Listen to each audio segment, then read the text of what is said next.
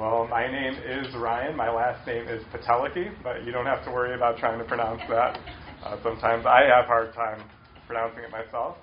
Uh, but I come to you born and raised from Cleveland, Ohio, and we are the home of the team that lost the World Series in 2016. Uh, in case anyone forgot about that, I know I haven't. Um, but um, my family is still in Cleveland. My parents, my brother and sister and I came out to the Chicago area uh, back in 2011 to study at Trinity because I did both my bachelor's and master's degrees there. And after finishing my studies, I got a job uh, working at the Orchard in Arlington Heights and served for a few years there working in their student ministry, working with middle school aged uh, kids. And uh, for the last two years, I've been working as an associate pastor at the Itasca campus which is near kind of the Schaumburg Woodfield Mall area, if you aren't familiar. Um, but it is a joy uh, for me to be here this morning. I'm so grateful to get to meet Pastor Mitch and each of you from the Good News uh, Evangelical Free Church. And I'm excited that we can continue this series in the book of Luke uh, this morning. Thankful for Pastor Mitch already reading our text for us this morning. So please do keep your Bibles open to Luke chapter 13. And what I want to show us from God's Word this morning is two promises about the kingdom of God. The first promise will speak to the individual, and the second promise will speak to what we will see is a growing group of people. So, first, let us look at this promise of God's kingdom that's to the individual. We're going to see this promise in the story of Jesus in what is his last recorded teaching in a synagogue. And so we begin here in verse 10 that says, Now he was teaching in one of the synagogues on the Sabbath. So the first question I had is, What is a synagogue? Synagogue is not a term used for the temple, kind of a, a church word. What does the synagogue mean? This word means a meeting place or a gathering place. And there were many synagogues in Jesus' day. Historians tell us that just in Galilee, there were as many as 250 different synagogues. Kind of like how today we might say there's like a church on every corner. It was almost like there was a synagogue on every corner. And as Jesus ministered over a year there, he went through all of Galilee. He was preaching and teaching in the synagogue. This was a place that was a house of instruction. So the question is if this is a house of instruction, what was Jesus instructing about? What was Jesus teaching about? And Jesus actually told us this back in Luke chapter 4, verse 33. He said, I must preach the good news of the kingdom of God to the other towns as well for I was sent for this purpose. So, as we will see clearly in this story, Jesus' kingdom message was not received well by all who were in his hearing. Verse 11 tells us that Jesus has come across a woman who has a dire physical condition. You can read with me. It says, Behold, there was a woman who had a disabling spirit for 18 years. She was bent over and could not fully straighten herself. Take a moment and we consider what was this woman's condition? What must this have been like? Imagine what even just going to sleep each night would be like. Was this woman married? Did this woman have children? Imagine the difficulty in this condition of giving your child a hug after a hard day at school. The sorrow of asking your family each day for help with even basic daily tasks. Not only this, though, but imagine being an outcast in your community. The Jewish people of this day had the viewpoint that if you had a suffering condition, you must have been a bad person. we know this. Consider John chapter 9. There was a blind man, and the people around him asked, Have you sinned? Or was it your parents that sinned that resulted in this condition? Or even we look at the Old Testament in the book of Job. All of Job's friends came to him and said, What is the sin in your life? Sin must be the reason why you are suffering today. That was their theology. If you're suffering, you must be punished by God for something you've done wrong. And so here we find a woman who for 18 years had been looked at and scorned by the people around her. Here was a woman who was doubled over, bent over in physical pain, and likely wondering Does anyone see me? Does anyone care that I am in such physical misery? Is there anyone out there who can give me hope of freedom? So, my friends, this morning, though not all of us have a grave physical condition like this woman in this story, I want you to consider that this is a picture for all of us who have a grave spiritual condition.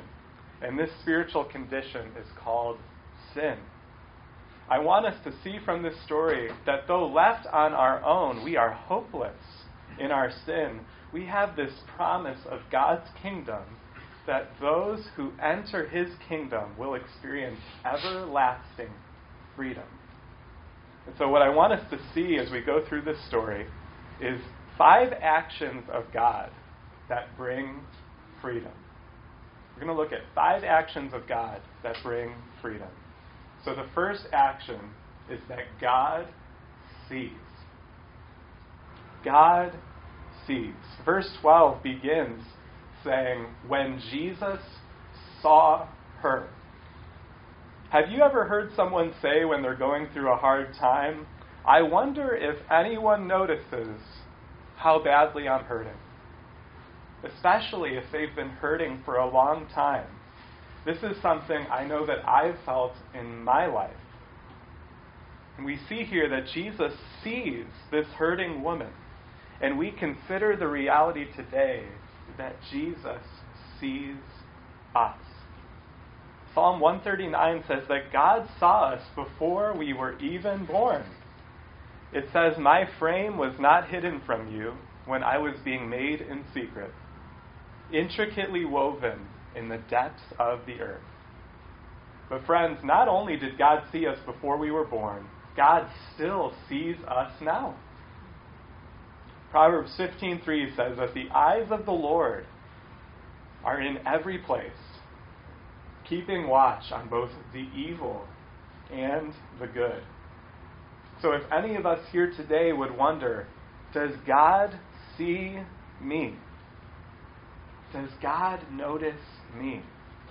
Even though I'm a sinner, does God actually consider me? Let us hear God's word speak to us this morning a resounding yes. God sees us. And now, secondly, we see that God calls. Verse 12 continues When Jesus saw her, he called her over. So Jesus picked her out of the crowd. He initiated an interaction with this woman. This passage doesn't speak of this woman coming to Jesus in faith.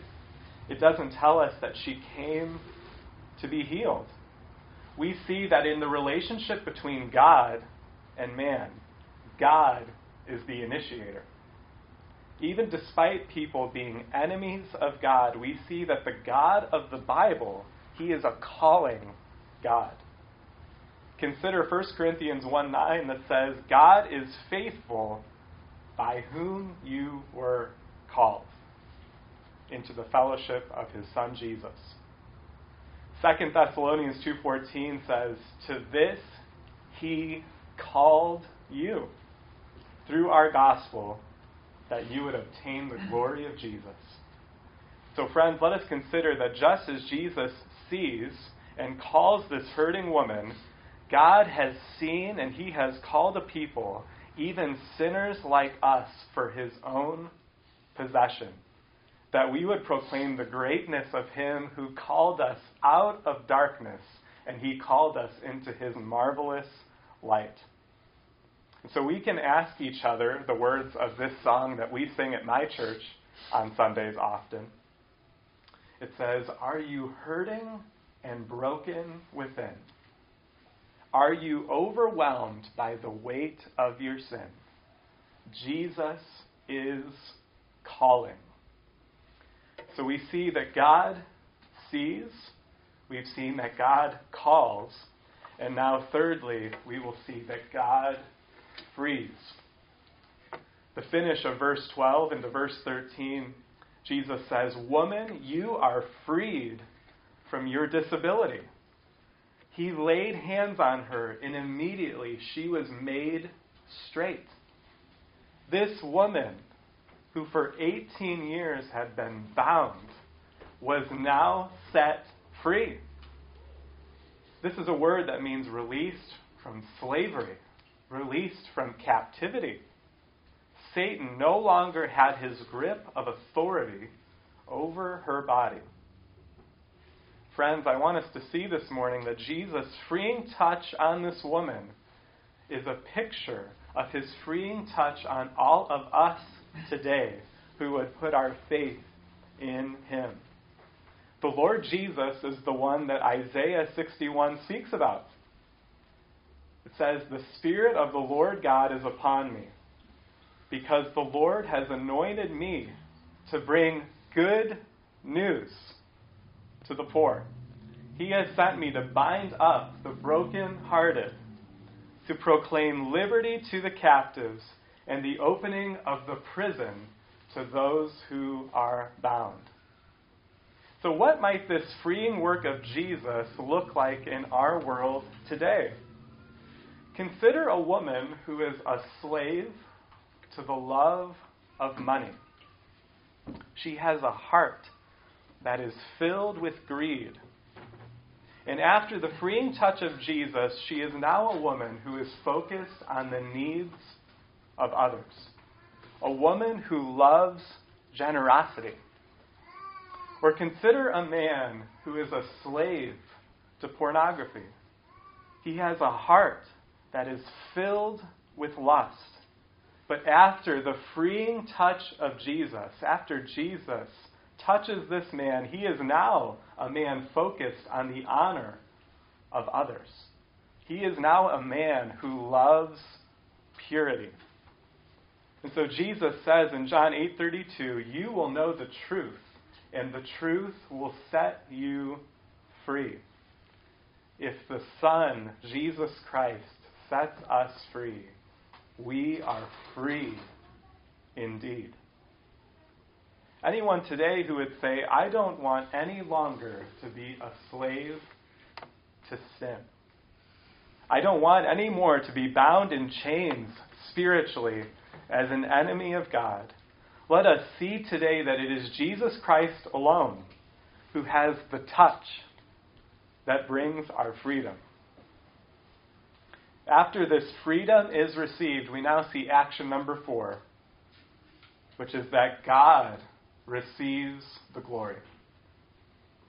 After this woman was freed by Jesus, what did she do? Verse 13 says that immediately she was made straight and she glorified God. This woman had a mighty act of God put on display in her life. Did she look around at the crowd and say, Hey, look at how awesome I am? Did she kind of pound her chest and spike the football, do a little touchdown dance? Man, look how great I am. Jesus put his power on display in me. He chose me. No, it tells us that she gave the glory to God for her freedom. She gave God the credit for this wonderful act of power in her life. And friends, today this is the same for us. When we consider our freedom from sin, we see Ephesians chapter 2. By grace you have been saved through faith. And this is not your own doing. It is the gift of God, not by works, so that no one may boast. So, friends, let us remember that our freedom is not from our own doing. It is not a testament to how great we are. This is a testament to how great our God is. And we can say with the psalmist, Not to us, O Lord, but to your name we give the glory because of your steadfast love and because of your faithfulness. So we've seen that God sees. We've seen that God calls. We've seen that God frees. We've seen that God receives the glory. And then finally, this last action, we see that God shames his adversaries. When we look at this story, who are Jesus' adversaries? Or another word for adversary would be who are Jesus' enemies? Verse 14 says, But the ruler of the synagogue, indignant because Jesus had healed on the Sabbath, he said to the people, There are six days in which work ought to be done. Why don't you come on those days to be healed and not on the Sabbath day? The ruler of the synagogue has the responsibility of overseeing the whole gathering place and all the activities therein. He has just seen a woman, a woman who desperately needed mercy, a woman who desperately needed some compassion, and you would have thought he would have joined in the chorus of those saying, Praise be to God for her freedom. But Luke describes him with this one word. It says that he was indignant. This is a word that means intense displeasure. Not only does this man not have compassion, he is not even a man of courage. We see in this text that he didn't even have the courage to tell Jesus his complaint directly. He just muttered his complaint around the crowd privately. And so Jesus responds to him in verse 15 and 16, and he says, You hypocrites! Does not each of you on the Sabbath untie his ox or his donkey from the manger and lead it towards the water? And ought not this woman, who is a daughter of Abraham, whom Satan bound for 18 years, should she not be loosed from this bond on the Sabbath day? Jesus is reminding these people that this woman is one of their own. She's a daughter of Abraham. Do you not want her to be healed? Jesus is making clear what Matthew 23 says about the Pharisees that they were people who tie heavy loads onto others. They lay heavy burdens on the shoulders of men, and they lift not one finger to help them religious people who had rule after rule and law after law, even on the Sabbath day. And that made the Sabbath day one of the most dreaded days of the week. This was a day of paralysis for the people of God because of this great hypocrisy of these religious leaders. But in contrast, we see the Lord Jesus, who healed this woman on the Sabbath, not only showing his divine power, but Jesus shows that the heart of our God is a heart of compassion on those who are suffering. Verse 17 tells us what the hypocrites did when Jesus pointed out their hypocrisy. As he said these things, all his adversaries were put to shame, and all the people rejoiced at all the glorious things that were done by him.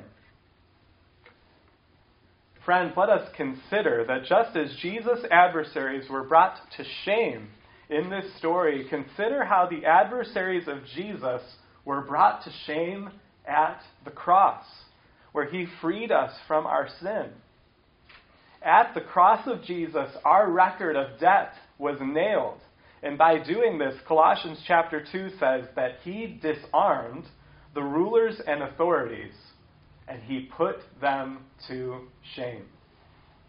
This woman is a picture of the saving work of the Lord, how the bound sinner can be brought by faith to freedom in the kingdom of God. So we say, Glory to Him who has seen us, who has called us, who has freed us, and by whose hand no adversary, no enemy could stand against us. So now that we've seen this promise, this glorious promise of the kingdom of God to the individual, let us finish this morning by looking at two illustrations Jesus gives about this promise of a growing kingdom of God. So let's look at this first illustration, verses 18 and 19. Jesus says, What is the kingdom of God like? And to what shall I compare it? It is like a grain of mustard seed that a man took and sowed in his garden. And it grew and became a tree. And the birds of the air made nests in its branches. So Jesus tells us here that God's kingdom, where he reigns, is like a mustard seed. Beginning like the smallest of seeds that were used in the Palestinian gardens. But it will not stay small. It will become very large and it's going to grow.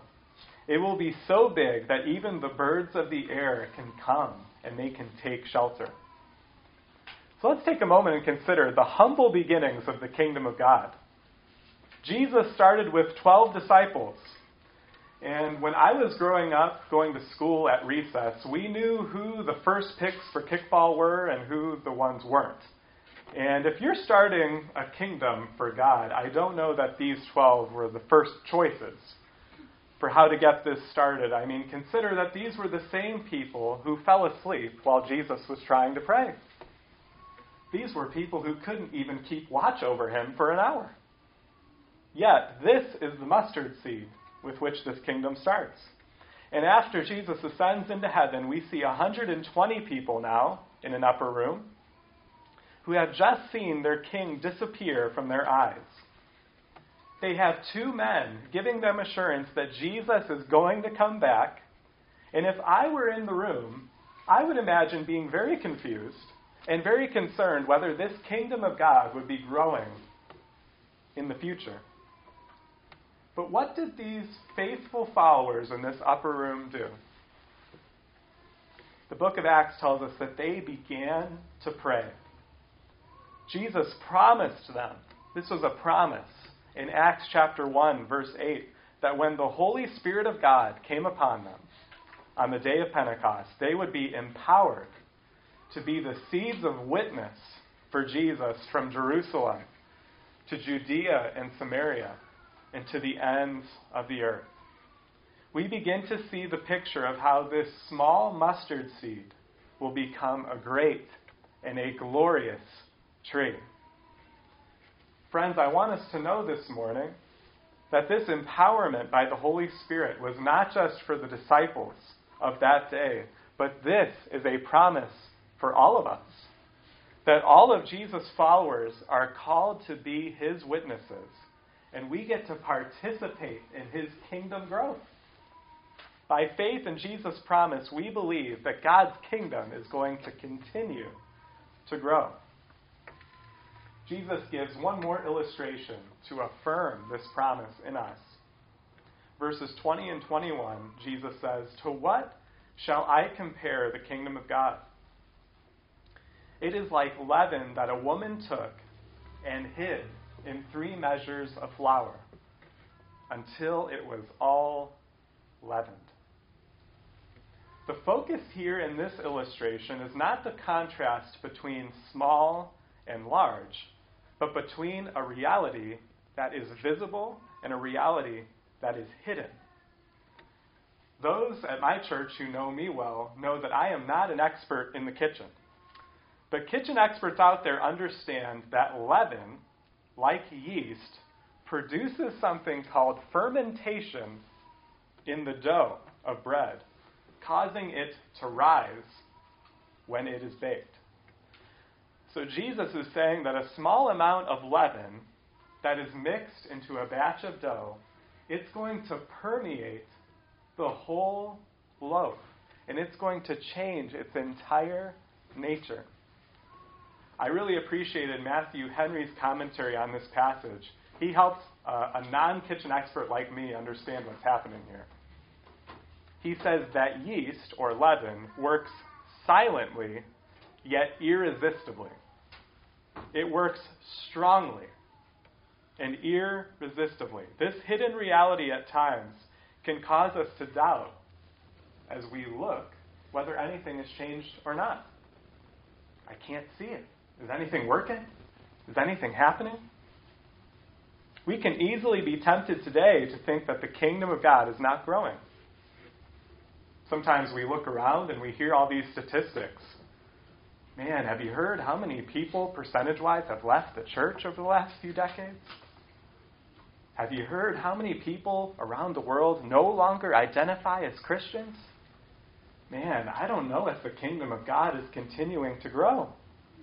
This kingdom, this future, it might be looking bleak. But, friends, let us hear Jesus say to us today that this kingdom that started with 12 disciples, just like a mustard seed, is growing into a great tree. Hear Jesus say that this kingdom, just like leaven in bread, it is on a hidden mission. The hidden power of the gospel is working. It is irresistibly working, even if we can't visibly see it. And so, friends, our God, who by faith in Jesus, He has freed us from our sins. He has made a way for us to be citizens of His kingdom, and He's not done yet. He is continuing to offer His freeing touch to anyone who would accept and receive this good news. And He is asking us, those who have already received His freedom, to be witnesses to a watching world who desperately needs the hope of Jesus' freedom. And so let us this morning, let us take great joy at this promise that there will be a day when all will bow before him. There will be a day when death will be no more. There will be a day where we will stand before Jesus face to face. This one who died and who rose again, and we are going to get to sing together Holy, holy, holy is the Lord.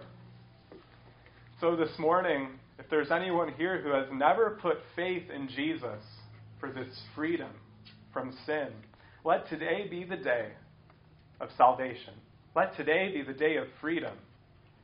And for those of us who have already put our faith in Jesus, let us be reminded, let us take encouragement that we are a part of a great growing tree.